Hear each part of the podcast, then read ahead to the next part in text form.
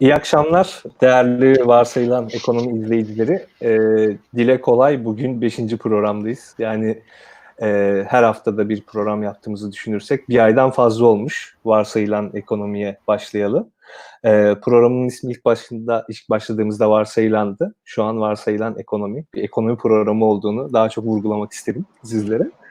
E, şimdi önce bugünkü konu e, değerli ekonomist Kerim Rota aynı zamanda e, Gelecek Partisi yönetim kurulu, parti yönetim kurulu üyesi. Onlarda Merkez Karar Yürütme Kurulu yokmuş, parti yönetim kurulu diye geçiyormuş. Bugün de onu öğrenmiş oldum. Ee, aynı zamanda e, Hazine ve Maliye Politikaları İzleme Kurulu üyesi Gelecek Partisi'nin. Tabii biz onu Gelecek Partisi'nden çok daha önce e, tanıyorduk. E, Gelecek Partisi'nden önce e, benim hayatıma Twitter'la girdi. E, ve analizlerini çok beğenerek okuyordum. Para analiz sitesinde de hala aktif olarak e, analizlerini yayınlıyor. E, bugünkü konularımız aslında biraz bugün biraz fazla konumuz var. Ben de her yayının başında e, 45 dakikalık olacak bu program diyorum ama hiçbir zaman yetişmiyor. E, sanırım bu program bir saat e, vesaire sürecek. E, 9'da başladığımıza göre sanıyorum 10 gibi bitiririz. E, bugün aslında yine e, Türkiye'deki kriz bizi konuşacağız.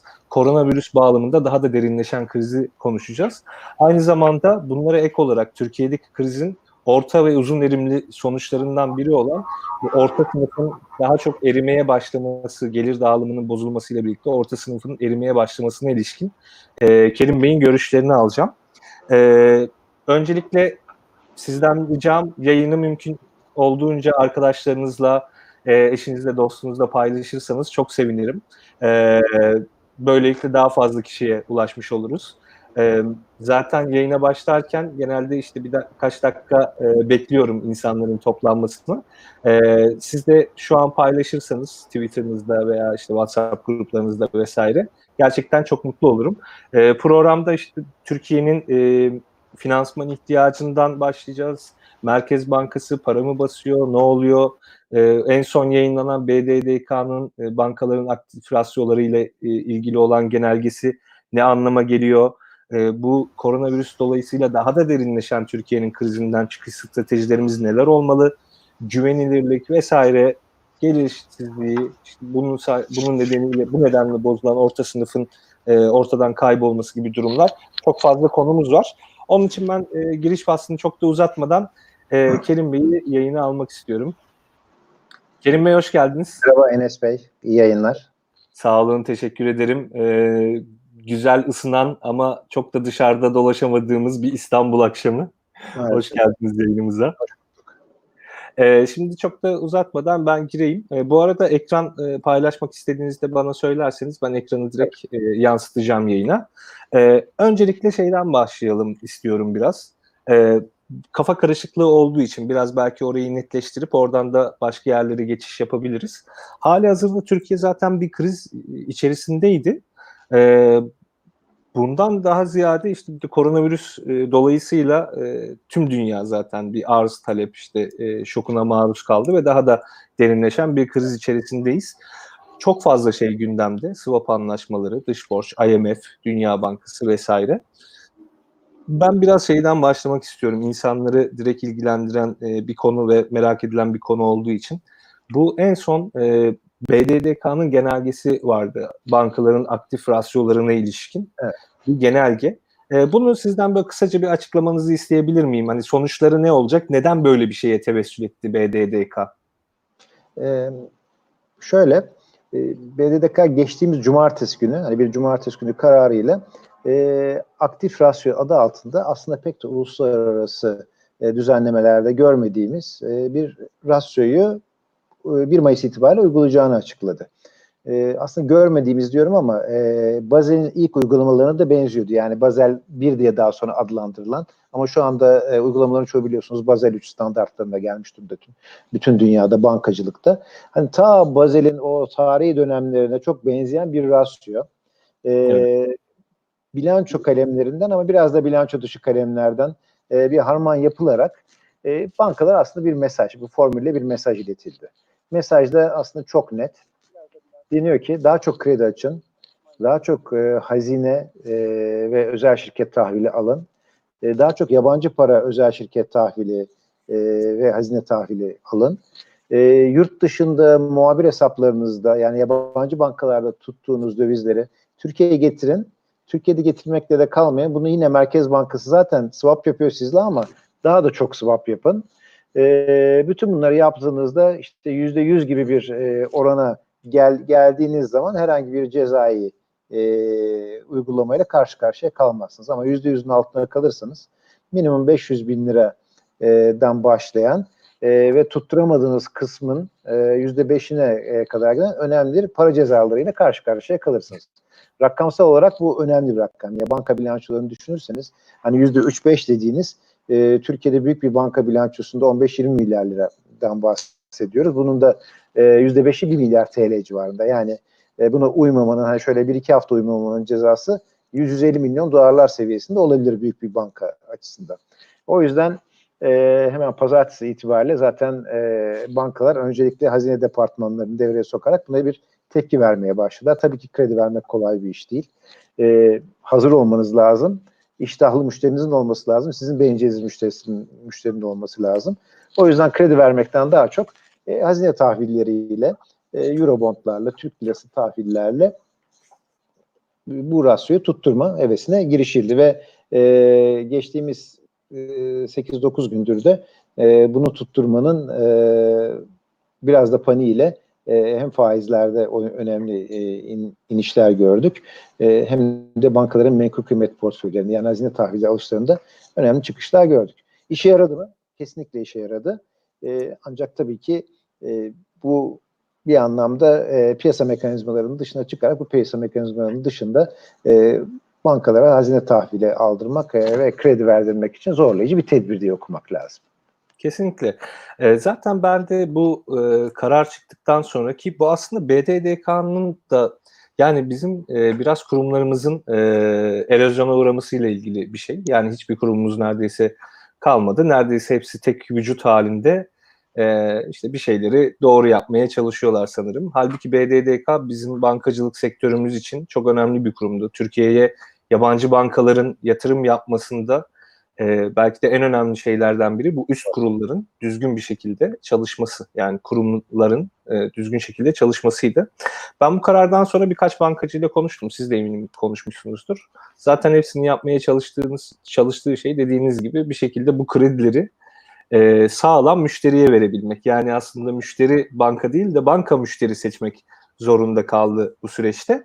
E, bu da za- zaten kredilerin e, ne kadar verimli kullanılıp kullanılamadığına ilişkin çeşitli kaygılar da doğuruyor.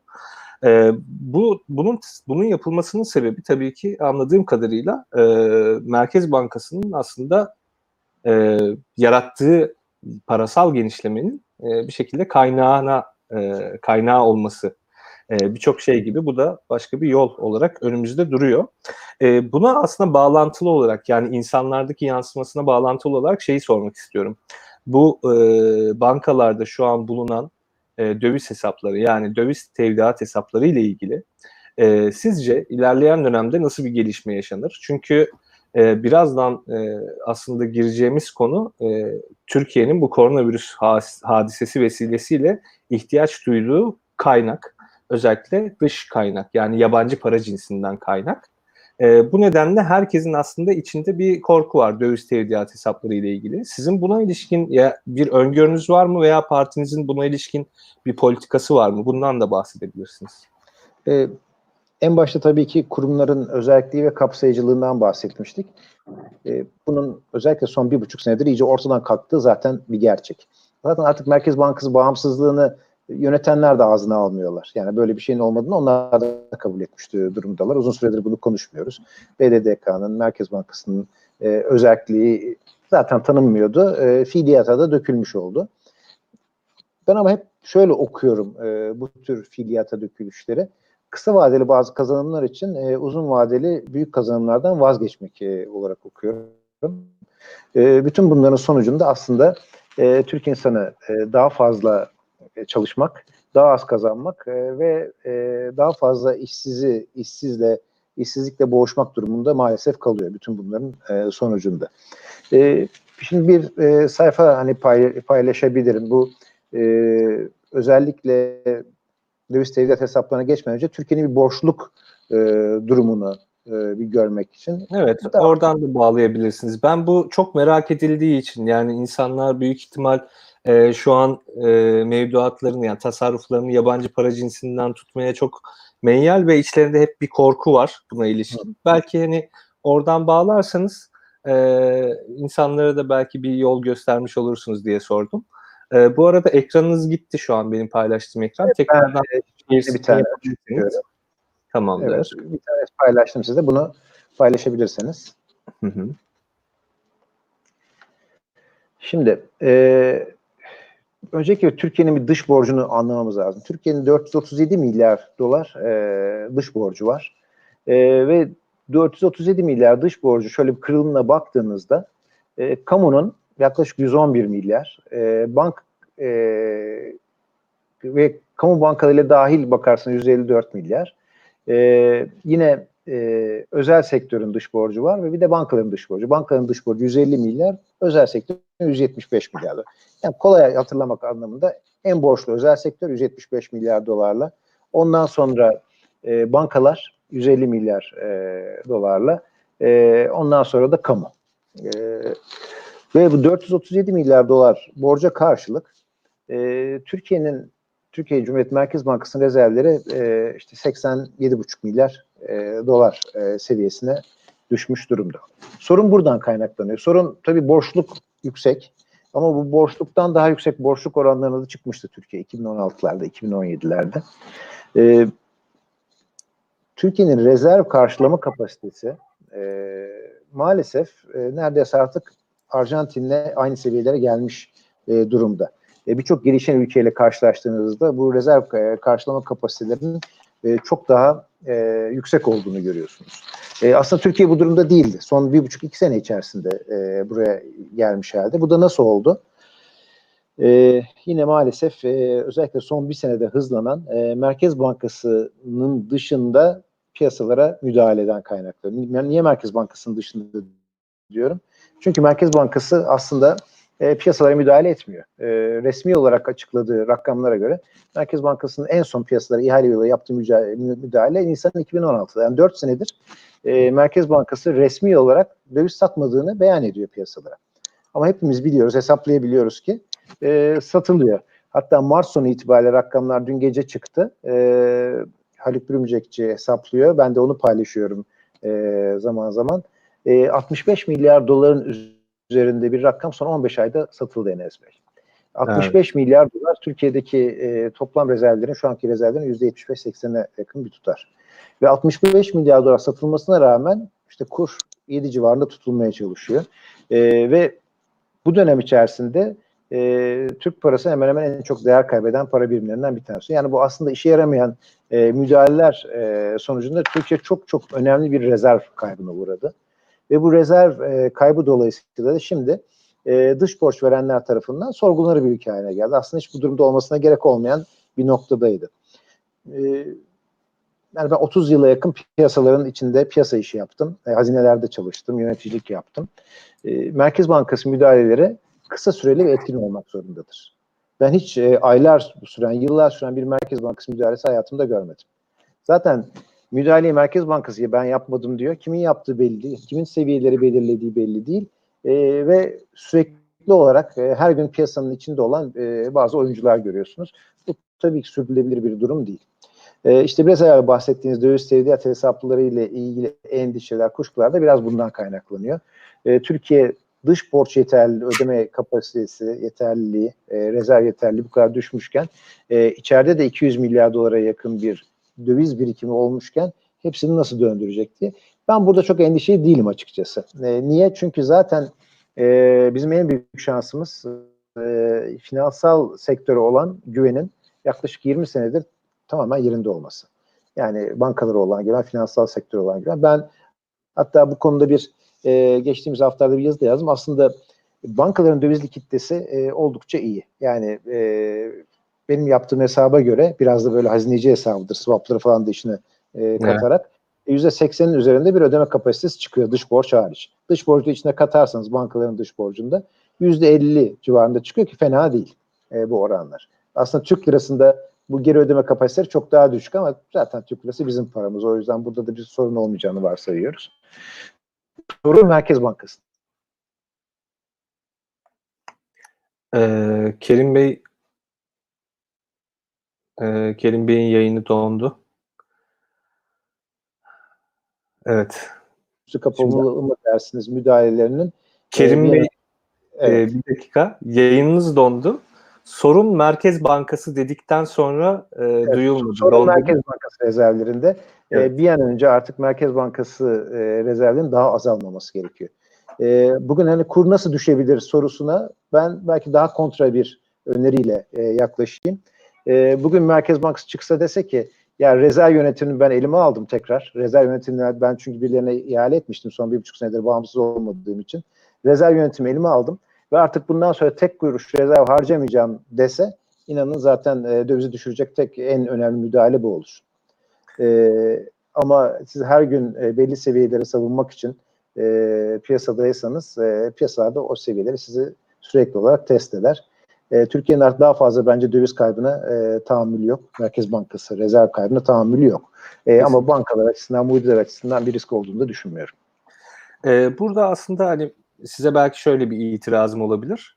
Ee, Merkez Bankası bunu dese, keşke dese ama artık ben e, o kritik eşiğin de aşıldığını ve Merkez Bankası'nın sözlerine de güvenilmeyeceğini düşünebiliyor, düşünüyorum. Yani bu orada bir kurumsal kapasite çöküşü var. Yani keşke o kurumsal kapasite çöküşünü yaşamasaydık. Özellikle son Merkez Bankası Başkanı değişimi o kurumsal çöküşü daha da hızlandırdı. Ee, yine ondan önce bir şekilde görece bağımsız e, hareketler e, vesaire görebiliyorduk ama ondan sonra daha da hızlandı. Belki bir yönetim değişikliği vesaire daha farklı yöntemler gerekebilir. Zaten insanların da aslında çoğu bu kendi bankalarındaki mevduatların, döviz tevdiat hesaplarındaki paralarının Merkez Bankası'na bir şekilde aktarılabilir e, aktarma mekanizmasının olduğunu düşünüyorlar ve hani o benim param acaba Merkez Bankası'na aktarılır mı? İşte belli bir Aktarı- seviyede aktarılıyor. O, o, onun da şüphemiz yok. Zaten Evet. ben bu konuyla ilgili geçen Kasım ayında zannediyorum bir yazı yazmıştım. John Ahmet'in devri daim makinesi e, Evet. diye. E, zaten bütün sistemi hani açıklığıyla orada rakamlarıyla ortaya koyarken de e, tabii her devri daim makinesinin kaçağı olur. Hiçbir zaman sonsuz enerji üretemeyeceğimizi biliyoruz. E, ve enerji üretirken enerjinin bir kısmının toprağa, hani çok e, mükemmel bir makinede yapmış olsanız kaçak olur. İşte burada kaçak şu, e, siz sürekli piyasaya müdahale ederseniz yabancı yatırımcı çıkar. E, Türkiye'de e, 2019'un başından beri çok ciddi bir e, yabancı yatırımcı e, çıkışıyla karşı karşıya kaldı. Ve bu yabancı yatırımcı e, çıkışı yani benim yaptığım e, hesaba göre e, 2018, 2019 ve 2020'de e, 20 milyar doların üstünde bu rakam e, şu an itibariyle. İşte buranın e, buradaki enerji kaybı da bu.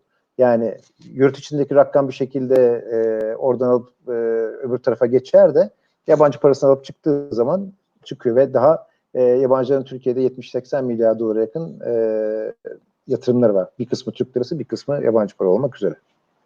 Ee, şimdi bu başta e, bahsettiğimiz konuyla bağlantılı olarak bir şey daha sorayım. Yani bu kaynak mevzusu, bizim dış borcumuz nedir ne değildir. En nihayetinde bu kriz dolayısıyla bir destek paketi açıkladı hükümet. E, gerçi e, ciddi bir destek paketi olarak görülmedi aslında çoğu çevre e, tarafından. E, işte Türkiye'nin gayri safi yurt içi hasılasının aşağı yukarı yüzde iki, iki buçuğuna denk gelen bir paket büyüklüğü açıklandı ama bunun da çok büyük bir miktarı kredi verme üzerine Evet. kurulu. E, doğrudan direkt destek pek az. E, fakat yine de bu krizi aşmak için kaynağa ihtiyacımız var. Fakat e, bu kaynak tabii daha önceki programlarda da bahsettik. Hiçbir zaman Türkiye zaten tasarruf fazlası olan bir ülke değil. Çok uzun zamandır yani hem Türkiye hem Osmanlı Devleti'yken de tasarruf problemleriyle boğuşan bir ülke. E, bizim dış borca ihtiyacımız var. Burada da çeşitli kanallar görüyoruz. İşte IMF bunlardan biri. E, şu an e, Fed'in açtığı swap kanalları bunlardan biri. Tabii o bir borç alma mekanizması değil, ödünç mekanizması ama en azından kaynak noktasında. E, iç tarafa baktığımızda da aslında iç borçlanma senetleri ve benzeri e, kaynak Evet. yaratım mekanizmaları olabilir. Şimdi ben bundan e, tam bir sene önce, yine Nisan ayının başında e, swap hamlesi yapıldığında e, biliyorsunuz bir swap hamlesi yapılmıştı ve e, Türk lirasının konvertibilitesi çok Evet. ciddi zarar görmüştü uluslararası piyasalarda. O zaman e, şey e, 9-8 habere yanılmıyorsam bir yazı yazmıştım. Yani bir görüş almışlardı benden ve şeyi söylemiştim. Yani Türk lirası ve Türkiye piyasası e, bu uluslararası mecrada bir oyun alanına döndü artık. Yani bunu siz bir oyun alanına çevirdiniz. Yani ciddi piyasa kurallarına uygun bir şekilde işleyen bir yöntem değil. Kısa vadede e, insanların Türk lirası almasını e, engelleyerek orada çok yüksek faizlerle karşılaşmasını sağladınız ve aslında uluslararası yatırımcı her zaman ihtiyaç duyabileceğiniz uluslararası yatırımcıyı bir noktada küstürdüğünüz gibi bir şey oldu. E, en son bu Fed'in açıkladığı swap kanallarında da Türkiye e, pek yer alamadı. E, bunun için işte Amerikan hazine tahvili e, az olduğu için e, yer almadı diyorlar. İşte Merkez Bankası'nın dolar rezervi düşük olduğu için yer almadı diyorlar. E, yer almak istedikçe de işte kağıtsa yaptırımlarından bu S-400, F-35 muhabbetlerinden dolayı e, kağıtsa yaptırımlarından bahsediyorlar. E, ben size bu noktada iki soru sorayım. Bir, bu swap anlaşmalarında yer almamız bizim için önemli mi? E, iki, IMF konusu onu biraz daha açabilir miyiz? Yani Türkiye ekonomisinin bir IMF müdahalesine veya IMF borçlanmasına ihtiyacı var mı? Bu hem sizin görüşünüz e, yani hem kendi görüşünüzü ifade etmeniz hem de Gelecek Partisi'nin nasıl e, planları olduğunu ifade etmeniz açısından sorduğum büyük soruyu. Çok çok teşekkür ederim. Ee, öncelikle e, IMF'le yola e, başlayalım. E, Türkiye'nin zaten e, 2015-2016 rakamlarından e, bugüne e, bakarsanız e, IMF'e ihtiyacı olacak bir e, hem mali tarafta hem e, parasal tarafta hiçbir zaman ihtiyacı aslında yoktu. Yine olmazdı da. Aslında burada anlaşılamayan şey Türkiye'nin bu, bu noktada e, IMF'i konuşuyor hale getirilmesine şaşmak gerekiyor bence. E, geçtiğimiz yıl içerisinde hem bütçe hem rezervler e, hem de genel ekonomi yönetimi hakikaten o kadar kötüydü ki IMF e, onun için tartışıyoruz. Yani dünyada birçok ülke e, IMF'i bu anlamda tartışmıyor. Tabii ki bir yardım e, programı açıldı IMF tarafından kısa vadeli likitte programı. Hani bunu kullanması konuşuluyor ama kısa vadeli likitte programı e, hani e, belli aylar içerisinde yapılacak e, destekler ve daha sonra geri ödenecek rakamlar üzerinden e, bir havuzdan bahsediliyor. Bu havuza girmek ayıp da değil, e, günah da değil ama Türkiye'nin buna da ihtiyacı yoktu. E, zaten Türkiye'de IMF standby'la e, özdeşleştiriliyor maalesef. E, ama IMF'in aslında geldiğinde dikte edeceği ve isteyeceği tek şey var. Şeffaflık ve hesapların ortaya dökülmesi. Bence şu anda çekinilen şey şeffaflık e, ve hesap verilebilirliğin olmadığından, kurumlarımızın özerk olmadığından, kapsayıcı kurumların kalmamasından e, kaynaklı bir endişeden kaynaklanıyor bence o IMF düşmanlığı. E, yani ben bir iktidar değişikliğinde e, de hiçbir e, partinin e, IMF'le çalışmak isteyeceğini düşünmüyorum. Zaten e, öyle bir güven eksikliği var ki Enes Bey e, şu anda piyasalarda. Zaten bu güven eksikliğinin döviz tevdiat hesapları rakamlarının geldiği seviyeyle görebiliyorsunuz. Güven endekslerinin geldiği seviyeyle görebiliyorsunuz. Yabancıların Türkiye'den portföy akımlarıyla görebiliyorsunuz. Yani ölçebileceğiniz onlarca gösterge var. E, zaten bu güven eksikliğini gidermek aslında o bir iş ki e, bunun için yani bu kredibilite açığını kapatmak için e, IMF'e ihtiyaç yok. E, ama şu anda ben IMF karşıtlığının da e, hani siyasi bir söylem olduğunu düşünüyorum ve hesap vermekten e, çekinmekten kaynaklandığını düşünüyorum bugünkü iktidar açısından baktığımızda. E, bence bugün biz niye swap'ı konuşuyoruz, biz niye IMF konuşuyoruz diye hayıflanmamız gereken bir gündeyiz diye ben de düşünüyorum. Kesinlikle. Ee, ama işte sanırım bir yerde de bunlar gerekecek gibi geliyor bana. En azından bu benim şahsi yorumum. Ee, bir önceki programda e, sanırım siz de izlemiştiniz. E, Nesin nasıl ağırlamıştım. IMF e, sürecinde etkin bir e, insandı. iyi bir siyasetçi aynı zamanda. E, aslında onun söylediği şey şu. O dönem hakikaten depremden yani hem iç hem dış konjonktür Türkiye'nin gayet aleyhineydi ve gerçekten meşruiyeti, meşruiyetini kaybetmiş neredeyse bir hükümet vardı. Orada piyasalara güven sağlamak için bir yandan IMF işte ya bakın uluslararası bir kurum artık Türkiye ekonomisinin üzerinde bir eli var falan. E, bir yandan işte Avrupa Birliği çıpası orada bir atak yapıldı vesaire. E, Türkiye'nin ben e, açıkçası böyle bir restorasyon sürecine ihtiyacı olduğunu düşünüyorum. Yani bence e, yeni partiler en azından yani yeni partilerin ekonomi kadroları gerçekten çok iyi. Yani Deva Partisi ve Gelecek Partisi'nden bahsediyorum. Gerçekten çok çok iyi. Yani hepsi e, bizim örnek aldığımız isimler. E, benim gibi daha genç ekonomistlerin. E, belki bu konunun biraz halka anlatılması, hani bu restorasyon sürecinin nasıl evet. gelişebileceğini halka anlatılması lazım diye düşünüyorum. E, peki yani çok, çok büyük bir kredibilite açığı var tabii şu anda. Kesinlikle. Ee, e, kredibilite güven açığının e, mutlaka doldurulması gerekiyor. E, zaten bu kredibilite açığından dolayıdır ki birçok e, sorun yaşıyoruz. İşte biraz evvel e, doğru paketlerden bahsettiniz, destek paketlerinden. E, Türkiye'nin doğrudan e, mali destek paketi milli gelirin %0.4'ü gibi. Evet. Ee, Yunanistan'da bile 1.1, 3 katı e, Türkiye'nin milli geliri oranla. Fransa'da 2.4, e, Amerika'da 5.5, Almanya'da 6.9 bunlar milli geliri oranla e, söylüyorum. Evet. E, Türkiye bunu %2-3 yapamaz mıydı? Yapardı ama kredibilitesi olsaydı yapardı. Yani para basma işinin bile Enes Bey yani tabiri tabiri maruz göre bir adabı var. E, para bas para basmayı da parasal genişlemeyi de şeffaf hesap verebilir ve ileriki takvimde nasıl geri alacağınızı iletişimi doğru yaparsanız e, aslında daha çok e, para yaratabilirsiniz ve daha çok destek olabilirdiniz. Doğrudan mali destek verebilirdiniz vatandaşınıza. E, işte bu yüzdendir ki kredibilite ve güven açığı o kadar fazla ki e, aslında bunu doldurmak çok zor bir iş değil. E, ama artık e, son bir buçuk iki senedeki özellikle ekonomi tarafındaki yani Cumhurbaşkanı hükümet sistemine geçtikten sonra belki de diğer bütün konularda hukuk, adalet hepsini içinde katmak lazım. E, açıklar o kadar e, büyüdü ki e, iyi tarafı e, bunların kapatılması çok hızlı bir şekilde olabilir. Kötü tarafı mevcut koşullarda e, bir dış desteğe e, ulaşmak çok zorlaştı. Kesinlikle. Ee, burada aslında bizim e, chat kısmından e, iki tane soru var. Araya bunları alayım konuyla bağlantılı olması için. Şimdi biraz önce Merkez Bankası'nın e, ada yani para basma adabının dışında bir hunharca e, para basma eyleminden bahsettiniz. Evet. Bu arka, yani herkesin aklında da soru şu. Ya para basıyor Merkez Bankası. Aslında para basma evet. dediğim şey işte bir şekilde parasal genişleme. İşte birçok yöntemi var. Tabii. Para basıyor. Peki bunun enflasyona kısa, orta, uzun vadede etkisi ne olur? Nasıl olur?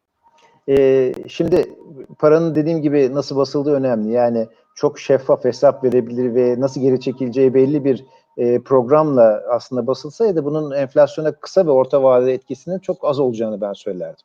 Şimdi bugünkü yöntemle yine kısa vadede az olacağını söyleyebiliriz. Çünkü iş talep çökmüş durumda. E, evet. Bütün dünyada olduğu gibi. İş talebin bu kadar çöktüğü bir noktada enflasyonist baskının da en azından talep yönlü gelmeyeceği e, çok net.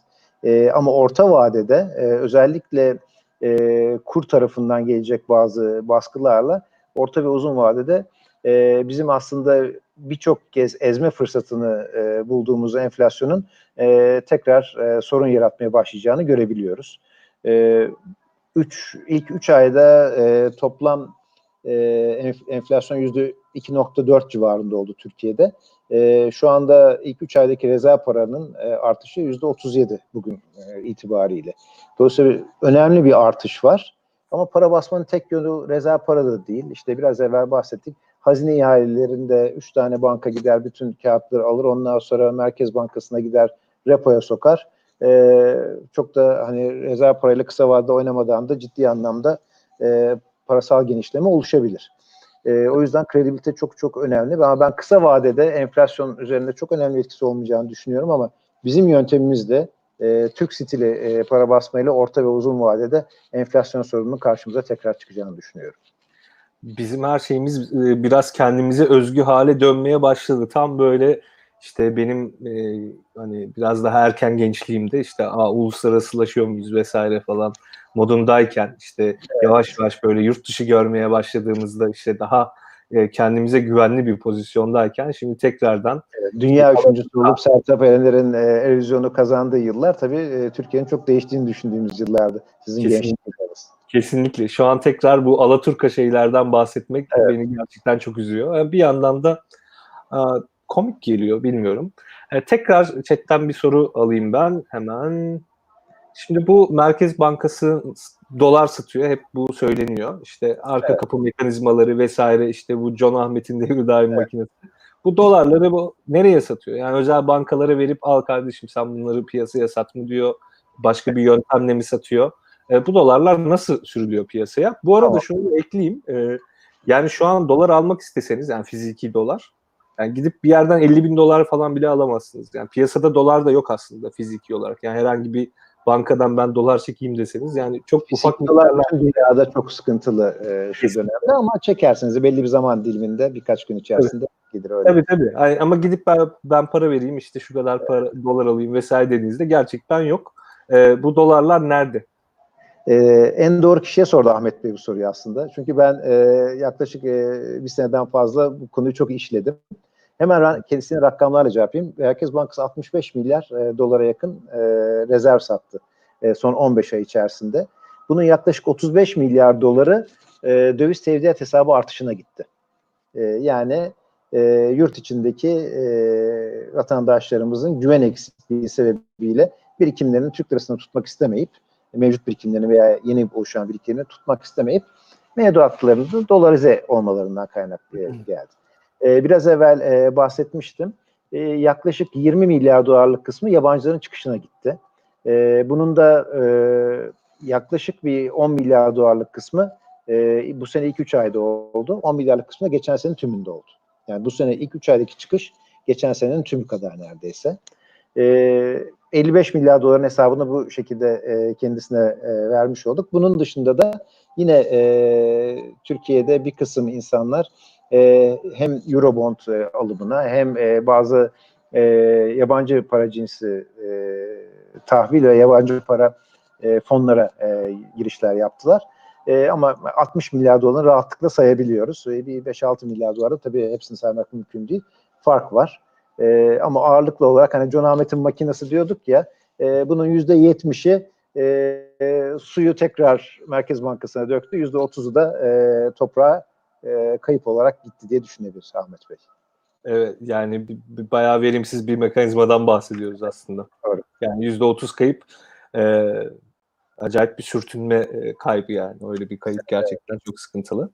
E, aslında bura bu, buradan bahsederken biraz da şeyden bahsedeyim. Şimdi bu Türkiye'nin e, swap konusunu aslında tam cevaplamadık sanırım. Onu not almışım. Oraya soru işareti koymuşum. Bu Fed'le swap anlaşmaları, işte bizim swap piyasalarını biraz oyun alanına, oyuncağa çevirmemiz konusunda e, siz ne düşünürsünüz? Çünkü şu an Türkiye dövizde borçlanmak istediğinde aşağı yukarı %7 civarında bir faiz ödemek e, durumunda kalıyor. E, bu onun için swap anlaşması e, gördüğüm kadarıyla önemli aslında Türkiye için. Eğer böyle bir şeye dahil olabilseydik. Siz bu konuda ne de ne düşünüyorsunuz? E, swap ben de tabii yani biraz evvel bahsetmiş 30 sene yakın bu işi yaptım. Yani swap'ı e, bir şekilde öğrendik işte yani ne tür swaplar var işte faiz swapları var aset swaplar var falan ama kirli swap diye bir şey olduğunu ben geçen sene öğrendim. E, kirli swap da şöyle tanımlandı. E, bir Türk bankasının yabancı bankaya Türk lirası borç verdiği e, karşılığında dolar aldı kısa vadeli. Swap zaten bir takas demek hani bilmeyen e, e, dinleyicilerimiz için. E, Türk Bankası'nın Türk lira verip dolar aldığı, e, dolar borçlandığı swap'ı kirli swap'tandı. Niye? Aslında Türkiye'deki bütün e, şeytanlar, finansal piyasalardaki şeytanlaştırmayı bu kişilerin üzerine yıktık biz. Dendi ki e, yurt dışında Londra'da elinde TL olan gidiyor bununla döviz alıyor. Bundan dolayı da bizim e, döviz piyasamız çok e, oynak. E, biz bu Türk liralarının suyun başını kesersek e, Türkiye'de döviz artışının da e, önüne alırız diye bir hevese kapıldı ekonomi yönetimi. Tabii işler öyle olmuyor. Yani orası e, çünkü o ürünlerden bir tanesi e, ve e, bunun dışında birçok ürün var finansal piyasada. E, o üründe işlem yapamayanlar gidip başka ürünlerde işte CDS'lerde, borsada, tahvillerde işlem yaparak e, kendilerini bir şekilde dengelemeyi her zaman beceriyorlar. E, dolayısıyla bu kirli swap'tan kaçmaya çalıştık ama şimdi FED FED veya G20'den aradığımız swap da kirli swap aslında. Yani ne olur bizle kirli swap yapın diye şimdi bir e, istek içerisinde e, görüyoruz.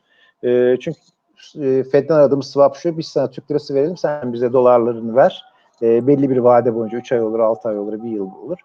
E, bize ihtiyacımız olduğumuzda bu dolarları e, kullanalım. Ama e, ben şunu düşünüyorum, e, FED veya başka bir e, rezerv para merkez bankası e, piyasaya satmak için kimseye dolar vermez. E, sizin e, işte dış borcun ödenebilirliği e, veya mümkün olduğunca e, piyasalara güven sağlamanız için bir swap hattı açılabilir. Yani swap hattının bile bir e, minimum şartı vardır diye düşünüyorum. Bu minimum şartlardan bir tanesi de e, paranın doğru kullanılmasıdır. Brezilya e, bir swap hattına ulaştı ama daha henüz kullanmadı. Genellikle swap hatları özellikle Fed'den e, açılan swap hattı bir kredibilite e, için e, kullanılır. E, ihtiyaç için kullanılır. Mesela Euro e, Avrupa Merkez Bankası bunu ihtiyaç için çok kullanıyor ama gelişen ülke merkez bankaları genellikle bu swap hatlarını e, bakın gerektiğinde işte 30 milyar dolar 60 milyar doları getirebiliriz güvenini piyasalarına vermek için kullanıyor. Ama benim gördüğüm sanki hani bize öyle bir swap hattı tanınsa ertesi gün biz bu paraları çeker piyasalara e, müdahale etmek için kullanırız gibi bir hissiyat bende var. Onun için Evet. son yazımı, son yazımı da e, şöyle bitirmiştim bu konuyla ilgili olarak.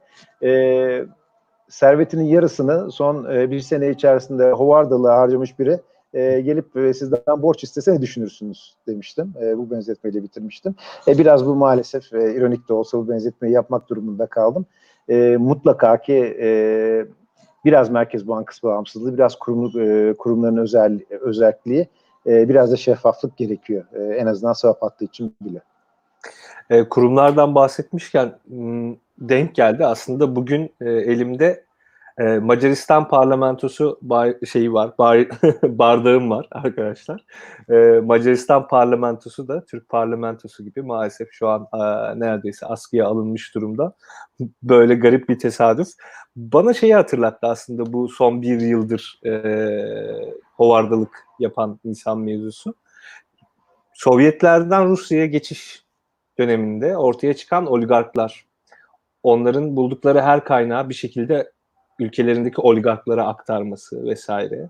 Ee, yani çok ciddi bir ahbap çavuş kapitalizmi yani kroni kapitalizm. Aslında buna kapitalizm bile ne kadar denir bilmiyorum ama kronizm diyebiliriz.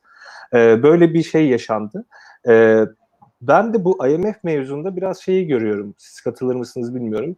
IMF belki bizde çalışmak istemez. Çünkü aslında biraz önce bahsettiğiniz bu hovardalık mevzuna benzer bu verdiği kaynakların nasıl kullanılacağına ilişkin e, yeterince şeffaf olmayacağımızı düşünür. Biz de IMF ile çalışmak istemeyiz büyük ihtimalle işte bahsettiğiniz konulardan ötürü yani hiç kim yani bu bilanço dışı işlemler nereden giriyor açıklamak istemeyecekleri için böyle bir şey var. Yani ortada aslında biraz böyle çok da tanımlayamadığım garip bir oyun dönüyor. Bakalım zaman ne gösterecek. Belki biraz da şeyden bahsedebiliriz. Şimdi hali hazırda sürekli kaynaklardan bahsediyoruz, dış kaynaklar vesaire. Bir de aslında iç kaynak olarak nitelendirebileceğimiz bazı şeyler var. Merkez Bankası işte yedek akçesi son dönemlerde çok gündem oldu. E, işsizlik fonundaki paralar çok gündem oldu. Çeşitli yine fonlar var. Aynı zamanda varlık fonundaki şirketler ve bir şekilde bu varlık fonundaki e, hep e, Türkiye'nin en gözde şirketleri diye tabir ettiğimiz kurumlar. Bunlar da bir iç kaynak olarak e, kullanılabilir mi en azından bu süreçte? Bunu bir sorayım. E, burada varlık fonuna da ayrı bir not düşmek lazım. Geçen Ali Babacan da e, bir söyleşisinde bahsetmişti. E, varlık fonu nasıl bir varlık fonu bilmiyorum ama hani sürekli e, borçlanan bir varlık fonu var. Yani ortada bir varlık yok demişti. E, ben de zaten bu varlık fonu ilk çıktığında e, bu varlık fonunun e, bir şekilde Osmanlı'nın çoklu hazine sistemine benzediğini, işte hazineden hazinenin yapamayacağı borçlanma e, usullerinin işte varlık fonu eliyle yapılıp bir şekilde kaynak yaratılacağını düşündüğümü söylemiştim.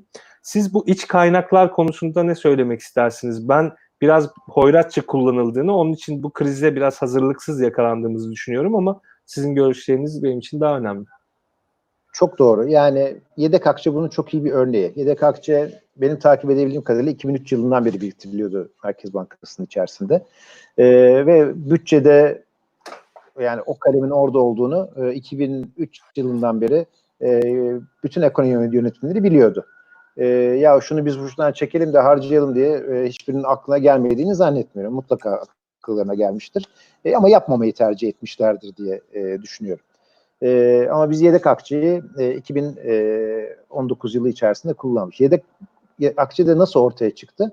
Aslında yedek akçe e, Merkez Bankası'nın e, döviz karlarından e, veya birikmiş karlarından gelmişti.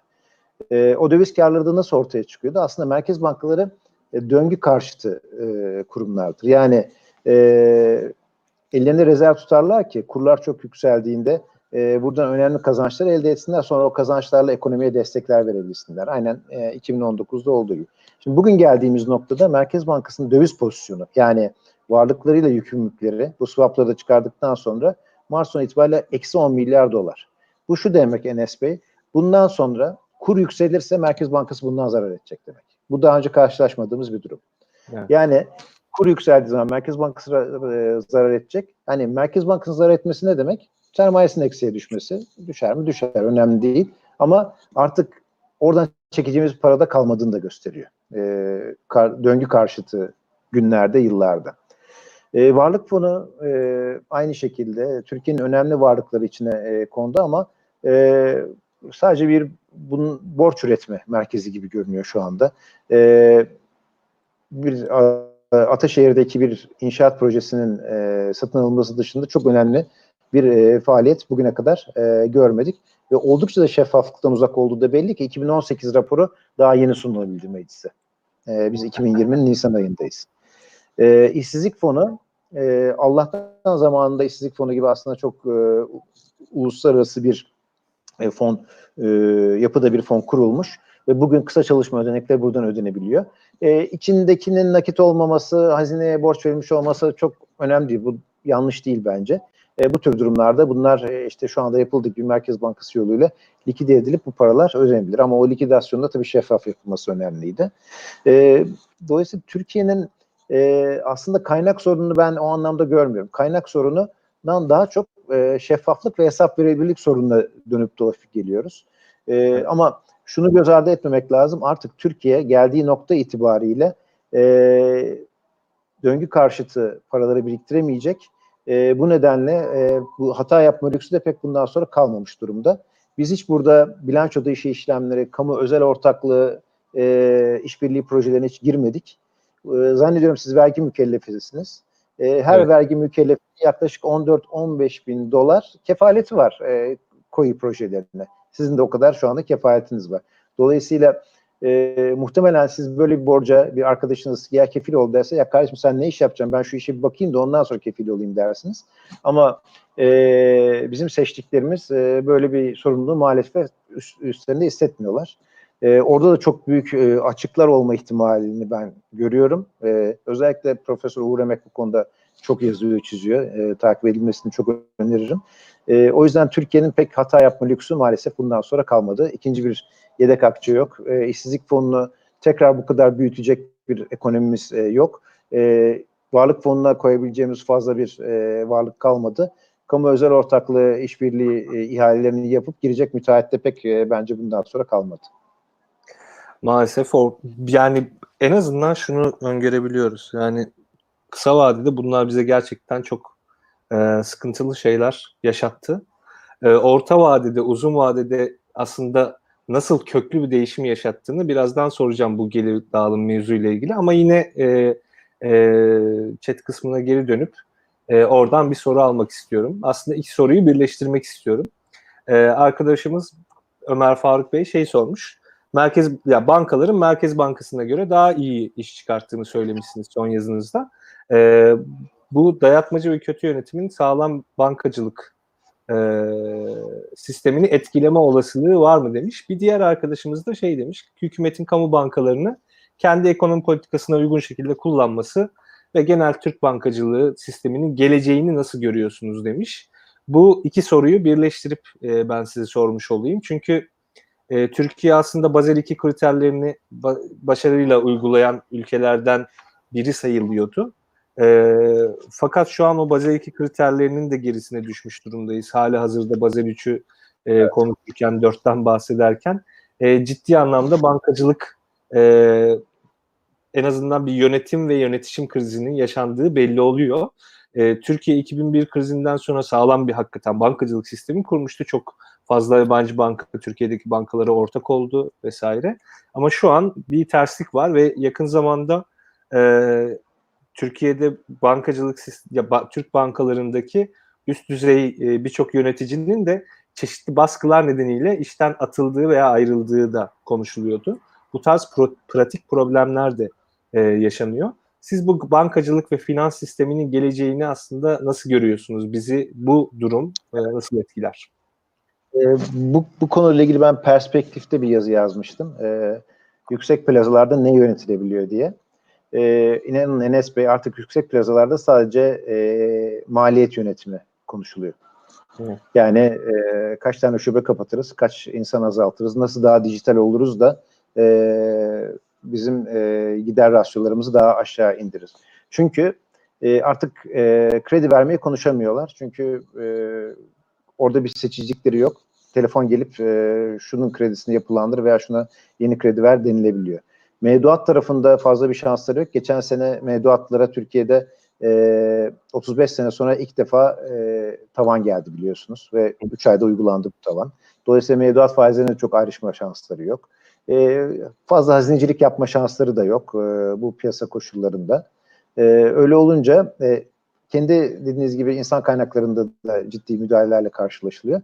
E, aslında maliyet yönetiminden e, başka bir şey e, yönetemiyorlar ama e, tabii son yazımda belirttiğim e, daha önceki refleksleri, pratikleri e, ile yönettikleri bilançoda e, önemli bir döviz likiditesi biriktirdiklerini görüyoruz. Ama bunu sadece biz görmüyoruz. Yönetenler de ekonomi yönetiminde gördüğü için şimdi o döviz likiditesinde hani içeri e, getirilmesi yönünde hem e, uygulamalar var hem baskılar var.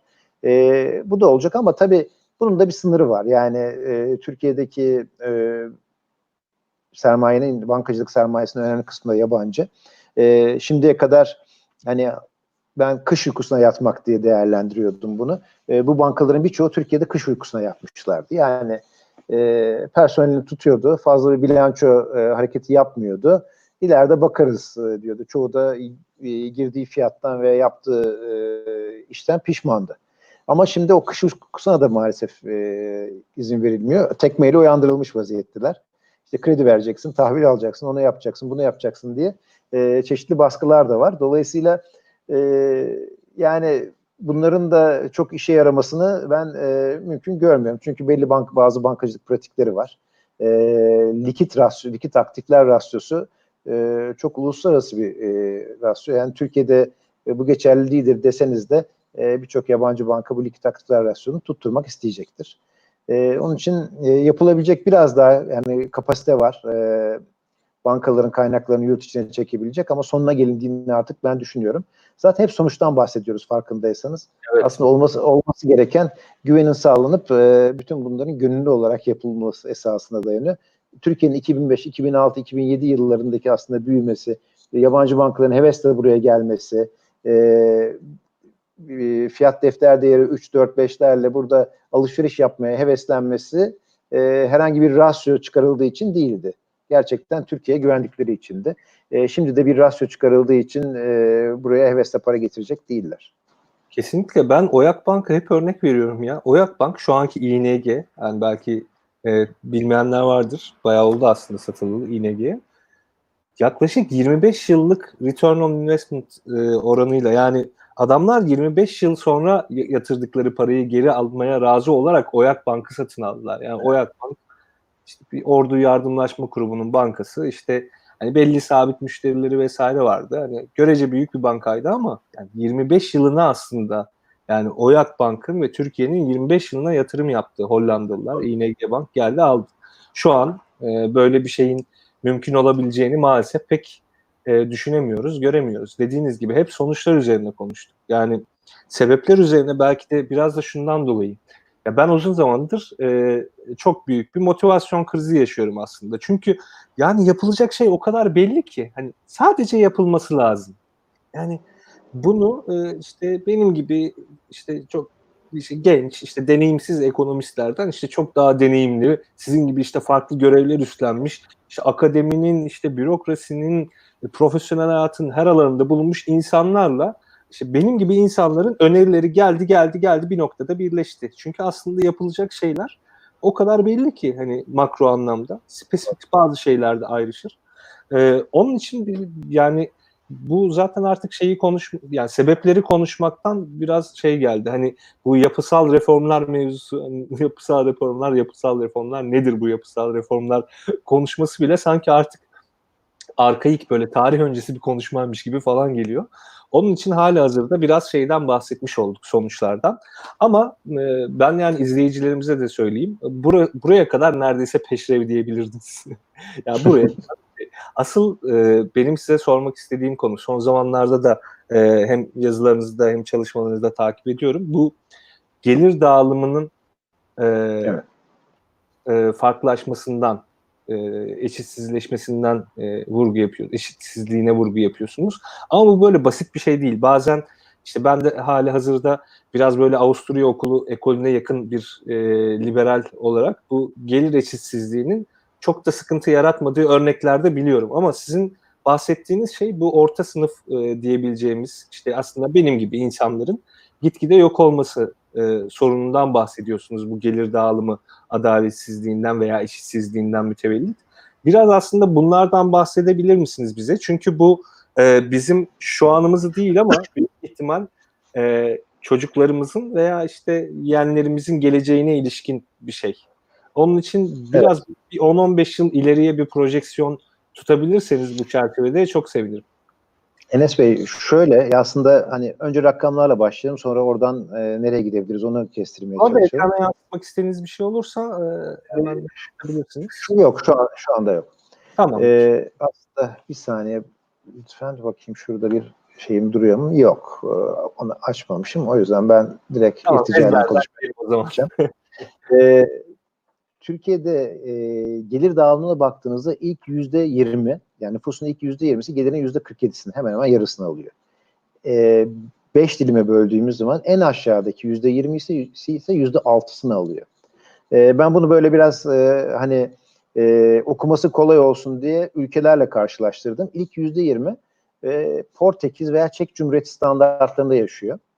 En aşağıdaki yüzde yirmi ise Mısır veya Vietnam standartlarında yaşıyor. E, TÜİK rakamları %20'lik dilimler halinde yayınlandı. İlk %10 yayınlanmış olsaydı e, büyük ihtimalle bayağı hani e, Orta Avrupa standartlarından, İtalya'dan, Fransa'dan, Almanya'dan falan bahsettiğimiz bir %10'luk kesim veya %5'lik kesim çıkacaktı. Servet dağılımında ise işler daha çetrefilleşiyor. Türkiye'de 2018 sonu itibariyle e, ilk servetin %81 ilk %10'a ait. Kalan yüzde doksanının e, servetteki payı ise yüzde on sekiz. E, ve bu tabii hem büyük bir servet eşitsizliği hem bir gelir eşitsizliğine yol açıyor. E, tabii servet eşitsizliği nereden ortaya çıkıyor? Aslında iki tane çok önemli konu var burada. Bir tanesi kronik yüksek enflasyon. Yani e, yüzde on da yüksek bir enflasyon, yüzde sekiz de yüksek bir enflasyon. E, yüksek enflasyon hem gelir dağılımını bozuyor hem de e, servet dağılımında e, eşitlenmeyi veya dengelenmeyi engel oluyor. Bunun dışında da e, özellikle e, kayıt dışı rantın e, çok etkisi oluyor. Bunda da işte imar rantları e, son 10 senede e, iyice gözümüze batan e, imar rantlarının kayıt dışı olarak kamuda kalmayıp veya kamudan kişilere aktarılmayıp e, bazı kişilerin eline geçmesinden kaynaklanıyor. E, hani okuyucu dinleyicilerin bazıları bilir Gini katsayısı Türkiye'de 0.40 düzeyinde. Bu oldukça kötü bir oran. Bu kötü oran işte Şili, Meksika, Amerika, Rusya'ya benzeyen bir oran. Ee, Amerika'da geri dağılım çok bozuk bir ülke. Türkiye'de öyle ama Amerika'da e, işte 100 milyar doların üzerinde serveti olan, trilyon doların üzerine şirketler e, olan bir ülkeden bahsediyoruz. Dolayısıyla bu kadar e, büyük şirketlerin olduğu yerde bu servet eşitsizliğini biraz daha hani e, kanıksamak mümkün e, oluyor gelir eşitsizliğini ama Türkiye'de e, bu oldukça kötü durumda. Biraz toparlamaya başlamıştı ama 2013'ten sonra tekrar bozulmaya başladı gelir dağılımı. Benim endişem şu, özellikle koronadan sonra e, gelir dağılımının bir kademe daha bozulma ihtimalini ben çok yüksek görüyorum. E, bu da e, aslında bu beş dilim diye bahsetmiştik ya, burada ikinci ve üçüncü dilim, e, ilk, ikinci yüzde yirmi ve üçüncü yüzde yirminin e, ciddi anlamda yani bunu orta sınıf diye adlandırabiliriz. Orta sınıfın ciddi anlamda bir darbe daha yemesinden kastediyorum. E, ikinci yüzde yirmi, yüzde yirmi birine sahip. Üçüncü yüzde yirmi de yüzde on beşine sahip. Yani e, Türkiye'de servetin hemen hemen yüzde otuz üçü, yüzde kırka ait. Yani gerçekten Türkiye'yi temsil eden insanlardan bahsediyorsak, Türkiye ortalamasını, ben e, ciddi bir e, şokla karşılaşılacağını düşünüyorum. E, ve aslında orta sınıfın hani e, yükselişini geçtiğimizi, duraklama devrini geçtiğimizi ve çöküş noktasına geldiğini e, maalesef görüyorum. E, hani siz de okumuşsunuzdur. Özellikle orta sınıfın e, ciddi anlamda e, şoklara maruz kalması siyasette de çok önemli kırılış, kırılımlara yol açabiliyor. Mesela 1983 Özal e, orta sınıfı orta direk olarak tanımlamıştı ve ciddi anlamda bir aslında e, reform süreciyle başlamıştı. E, orada da çok önemli siyasal değişimler e, o gün itibariyle başlamıştı. Ben de bunu biraz e, buna benzetiyorum açıkçası. E, buna engel olmak için de e, gerçekten çok e, hem vergi sisteminde hem e, devlete bakışımızda e, hem de işte biraz evvel bahsettiğim işte koyu veya işte kurumların şeffaflığı özellikle hepsinin baştan aşağı e, bakılmasında fayda var. Reform demek istemiyorum. Çok eskidi ve e, bu hani reform lazım sürü, e, lafları biraz gerçekten artık e, garip kaçmaya başladı ama e, yeni bir bakışa bence çok ihtiyaç var Türkiye'de. Türkiye'de her şey anlamını e, ne kadar kolay yitiriyor. Yani daha uygulanmadan reformun anlamı gitti. Doğru. Kelime eskidi daha uygulanmadan. Çünkü bu biraz önce bahsettiğim şeyle bayağı ilgili sanırım. Aslında herkes ne yapılması gerektiğini biliyor ama bir türlü yapılamadığı için hani konuşa konuşa ortadan kalkıyor. Eskiyor yani kavram eskiyor. Onun için ben bu yeni kurulan partilerin o dinamizmini vesairesini çok önemsiyorum gerçekten. Ee, bu bahsettiğiniz şey büyük ihtimal yayını dinleyen herkesle çok ilgili. Ee, işte orta sınıfın gitgide yok olması. Yayından önce size de aslında biraz bahsetmiştim sohbet ederken. Yani ben 87 doğumluyum ve 2011'de mezun oldum üniversiteden. Hakikaten ben yani neredeyse hani görece rahat iş bulabilen şanslı e, insanlardan. E, şimdi kendi öğrencilerime bakıyorum. Şu an İstanbul Üniversitesi'nde çalışıyorum ben. Öğrencilerime bakıyorum. Yani gerçekten çok istekli, çok hevesli, aklı başında insanlar var. Ama bir yandan şeyi düşünmeden edemiyorum. Ya arkadaşlarım ne olacak? Yani bu öğrencilerimiz bizim ne olacak yani? Bir türlü kafamda onları bir yere koyamıyorum. Yani ne e, verimli üretim yapan şirketlerimizin sayısı artıyor. Ne kamuda kaliteli e, istihdam işte görece yani gene çok kullanıldığı için belki eskidi ama e, kalifiye eleman ihtiyacı var. Sadece farklı ilişkilerle e, besleniyor bu kamu bürokrasisi vesairesi. Bu gerçekten içimizi yakan bir konu. Yani önümüzdeki bu 10-15 yıla da biraz ışık tuttuğunuz için teşekkür ederim. Ee, yine chatten bir soru alayım. Çok da vaktimiz kalmadı. Belki kısa kısa cevaplamak istersiniz. Gerçi bu sorunun e, cevabı çok kısa olmaz ama hocam işsizlik ne zaman azalır? yani biraz aslında çetrefilli bir soru ve her şeyle bağlantılı. Şimdi işsizliğin önce tabii e, art, artıyor. Artmaya da devam edecek. E,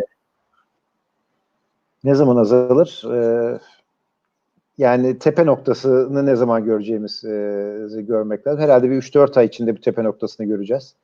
E, ondan sonra azalmaya başlayacak. Ama azaldığı nokta e, bizim Şubat ayındaki noktamıza ben geri geleceğimizi 2-3 sene boyunca pek düşünmüyorum. Yani bu Şubat'ta gördüğümüz işsizlik 13.7 gibi bir rakama önümüzdeki 1-2 sene içinde maalesef hiç dönemeyeceğiz diye bir endişem var. Ki o da çok yüksek bir rakam aslında. Avrupa yükseklerinden biri. Genç işsizliği %25'e yakın. Ee, bu işsizlik oranlarını bile maalesef e, arar hale geleceğiz. Durum bu.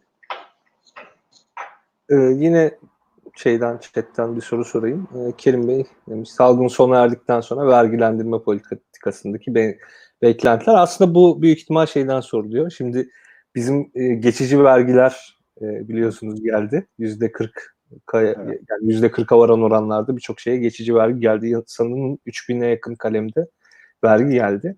Bu geçici vergiler sizce kalıcı olur mu? Olur. Yani özellikle ithalat, ithal kalemlerinin üzerindeki vergilerin hepsi kalıcı olur e, diye düşünüyorum. E, düşük petrol fiyatları e, sebebiyle e, bizim pompaya ben mümkün olunca yansımayacağını düşünüyorum. Yansımayarak bu vergi artışlarının olacağını düşünüyorum. Yani reel anlamda e, vergilerin hiç düşmeyeceği e, ve vergi adaletinin e, zayıf kalacağını e, öngörmek lazım. E, hani ne düşebilir? E, belki istihdam üzerindeki bazı e, vergiler, Hı. teşvikler sebebiyle bir süre e, düşük kalmaya devam edebilir. Evet olabilir. Ee, bir de e, yani özelden bir soru geldi. Aslında biraz tabii kahinlik içeriyor ama yıl sonu dolar kuru beklentinizi sormuşlar. Yani cevaplamak istemeyebilirsiniz bilmiyorum ama yine de bir sorayım. Yani böyle bir tahmininiz var mı? yakın e, dediğim gibi bu işi yaptım. Tahmin yaptığım zamanlara tutturamadım. E, dolayısıyla hani beyefendiye de çok veya hanımefendiye çok yardımcı olabileceğimi düşünmüyorum bu tür dolar tahminleri. Çok yapmayı da sevmiyorum ama hani şunu söyleyeyim. E, Türk lirası e, 2001'den bu yana hemen hemen en değersiz hallerinden birinde. Yani reel kur endeksi 75'lerdeydi en son baktığım kadarıyla. Yani 2018'deki o Brunson krizindeki sıçramayı bir kenara koyarsanız 2001 krizindeki seviyelerle eşler. Aslında Türk lirası hak etmediği kadar e, düşük bir yerde. Yani dolara karşı da e, dolar TL'nin 7'de olması aslında çok kabul edilebilir bir şey değil Türkiye'nin genel dengeleri açısından.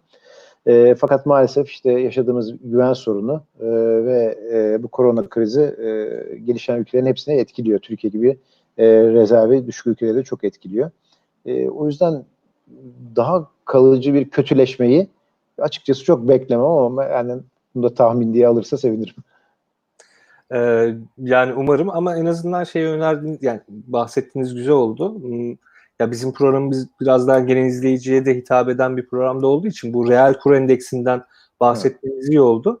Ee, reel kur endeksi diye Google'a yazıp e, bakarsanız e, değerli dinleyiciler veya izleyiciler e, biraz o konu hakkında biraz bilgi sahibi olabilirseniz çok sevinirim. Sizin de dolar e, tahminlerinizde veya işte öngörülerinizde oldukça yardımcı olacaktır diye düşünüyorum. E, son bir soru sorayım e, Kerim Bey, ondan sonra da kapatalım. E, yani ben sizi ekonomist kimliğinizle tanıdım, insanlar da ekonomist kimliğinizle tanıdı ama programın başında da bahsettik. Siz aynı zamanda Gelecek Partisi'nin parti yönetim kurulu üyesisiniz. Ve aynı zamanda Hazine ve Maliye Politikaları İzleme Kurulu'nun e, başındasınız veya işte üyesisiniz. E, Gelecek Partisi olarak e, arzu ettiğiniz e, gibi iktidara gelebilirseniz veya ortak olabilirseniz veya iktidara gelmeden de olur. Hani Türkiye ekonomisine ilişkin e, yapmak istediğiniz, yapmayı planladığınız, yapılması gerekli olan e, şeyler neler? Yani kısaca bir bahsederseniz biraz siyasetçi kimliğinizi de yani ön plana çıkartalım. Şöyle bir siyasetçi konuşması da görelim yani. Tabii çok çok yeniyim ben yani e, bu konuda. E, çok iyi, iyi bir adam. Böyle bir da. E, ama şöyle, e, öncelikle e, doğruları konuşmak ve doğru önerileri yapmak e, kendimizi görevli hissediyoruz.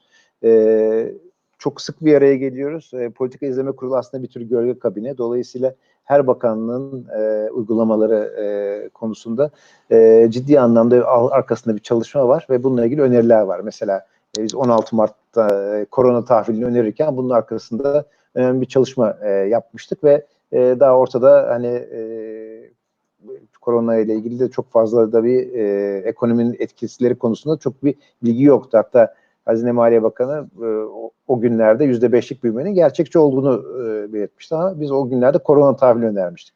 Dolayısıyla biraz ön almaya çalışıyoruz açıkçası. Mümkün olduğunca e, bilinçlendirmeye e, ve e, nelerin yapılması gerektiğini bilgilendirmeye çalışıyoruz. Bu biraz böyle think tank gibi size e, gelebilir en başta e, bu e, noktada.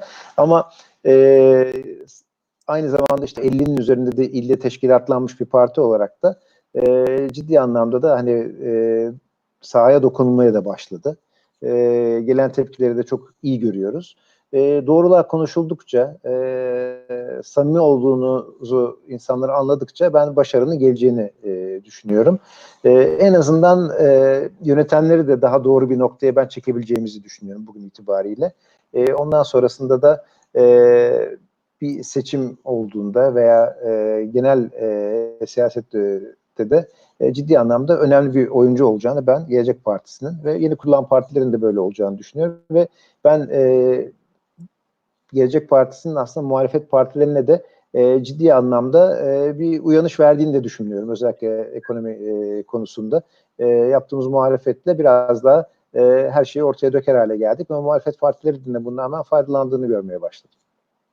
O aslında sevindirici bir şey. Yani maalesef Türkiye'de merkez medya vesaire kalmadığı için işte e, biz de burada e, yayın yapıyoruz zaten işte YouTube'da. E, artık Türkiye'nin yeni merkezi biraz böyle oldu. Ki Daktilo 1984'te biraz daha merkezi temsil ettiği inancında olan bir kurum.